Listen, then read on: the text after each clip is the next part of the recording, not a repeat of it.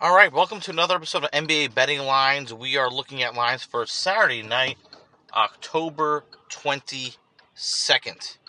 Um, you know, been, been a pretty compelling season so far. Let's jump right to it for some Saturday night action. San Antonio is in Philly, Philly minus 13.5. Philly needs to win, right? Now, Popovich came out. Obviously, we talked about it ad. Um, sort of mentioning his aspirations for the season. A lot of this will also depend on what happens Friday. We're taping this before the Friday night games. But look, Philly really needs a win. They're going to start the season 0 3. That's going to be a tough swallow. So, got to take Philly even with the points here. San Antonio got blew, blown out that first game in Charlotte. Um, I, they're going to be off a back to back on the road. This is poised for a bad blowout for, for, for San Antonio. I'll take Philly, even though it's minus 13.5. Boston's in Orlando, Orlando plus 7. Now, conversely, right, Boston's going to come off a back to back themselves. It's a weaker back to back because they're playing Miami Friday night. Um, and, I, you know, what you have to figure in that matchup is Orlando's been competitive. You know, the, their unit now with Suggs kind of works.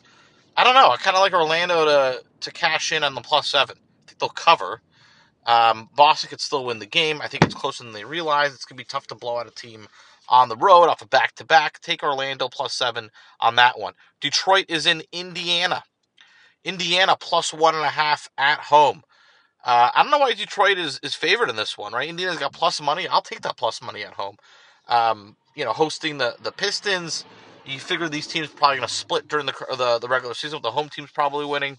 I'll take the Pacers plus 100. Uh, they're a heavy backcourt team, uh, which does feed in well to Detroit's sort of trapping defense. Uh, but you got to figure the Pacers, you know, having a, a, a few first couple difficult nights, they're going to want. They're not going to start the year necessarily 0 3. I think they take care of the Pistons. Toronto is in Miami. Miami is minus three. This is an interesting one. Will the real Miami Heat please stand up? Right. Um, this is probably the game of the night. You know, it, it's one team. It, teams going in opposite directions basically in the Eastern Conference, right? Um, Miami lost to Chicago significantly in Game One. They're playing Boston in Game Two. This is not the the best matchup for them, uh, and I say that because Toronto has a lot of length. Uh, they'll help mitigate Butler. I actually like Toronto in this one plus three to cover. Uh, the Vegas is really sour on Miami if they're only minus three against Toronto. That line is, it might move towards game. So I do like Toronto plus three to cover. Houston in Milwaukee. Houston plus 12 and a half. Milwaukee minus 12 and a half. Uh, I'll take Milwaukee. They just had a really impressive win uh, in Philly. And, you know, it's definitely something to uh, you know keep keep a close eye on.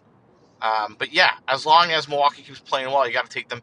Again, Houston not incentivized, um, you know, to to do much here. Right? They lost by ten in Atlanta. The spread was on the money there.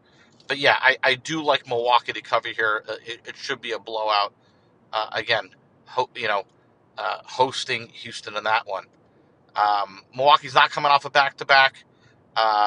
Houston is. So that's always a factor there as well.